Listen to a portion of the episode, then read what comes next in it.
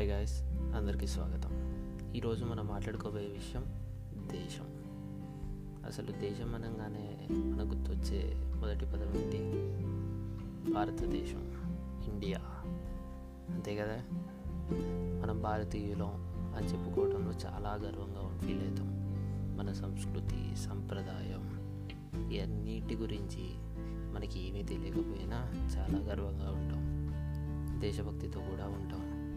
కానీ అసలు ఎప్పుడైనా దేశం అనే ఒక కాన్సెప్ట్ ఒక ఆలోచన ఎలా వచ్చింది అనే క్వశ్చన్ మీకు ఎప్పుడైనా రీజ్ అయిందా? అలాంటి ఆలోచనలో నుంచి నా పుట్టిన భావాలే ఈ పాడ్కాస్ట్ ద్వారా మీతో పంచుకుంటున్నాను.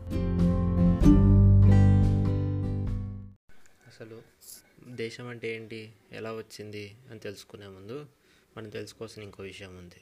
Human is a social animal ఇది మనందరికీ తెలుసు.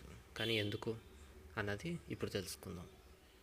అసలు మన పూర్వీకులు అంటే మన యాన్సిస్టర్స్ తమ ప్రాచీన కాలంలో ఎలా జీవనోపాధి సాగించేవాళ్ళో తెలుసుకోవాలి.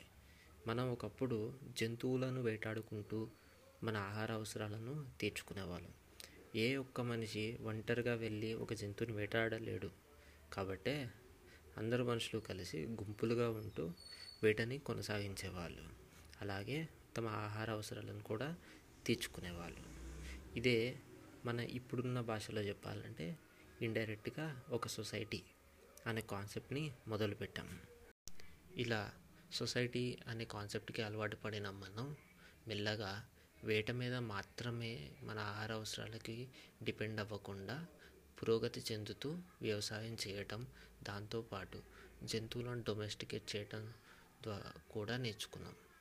ఇలా అనేక కళలను మన జీవన శైలిలో అలవర్చుకున్నాం.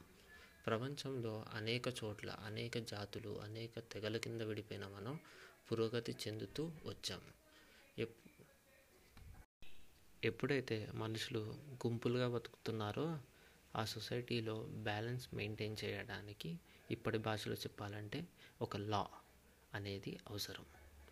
ఈ విధంగా మనిషి వేటాడటం వ్యవసాయం దగ్గర స్టార్ట్ అయిన మనం పరిపాలన అంటే అడ్మినిస్ట్రేషన్ వైపు అడుగులేసాం ఇలా రాజ్యాలుగా మారిన మనం మెల్లమెల్లగా ఆధిపత్య పోరు వైపు మొగ్గు చూపాం. దాని ప్రతిఫలమే అనేక యుద్ధాలు అనేక ప్రాణాలు పోగొట్టుకున్నారు.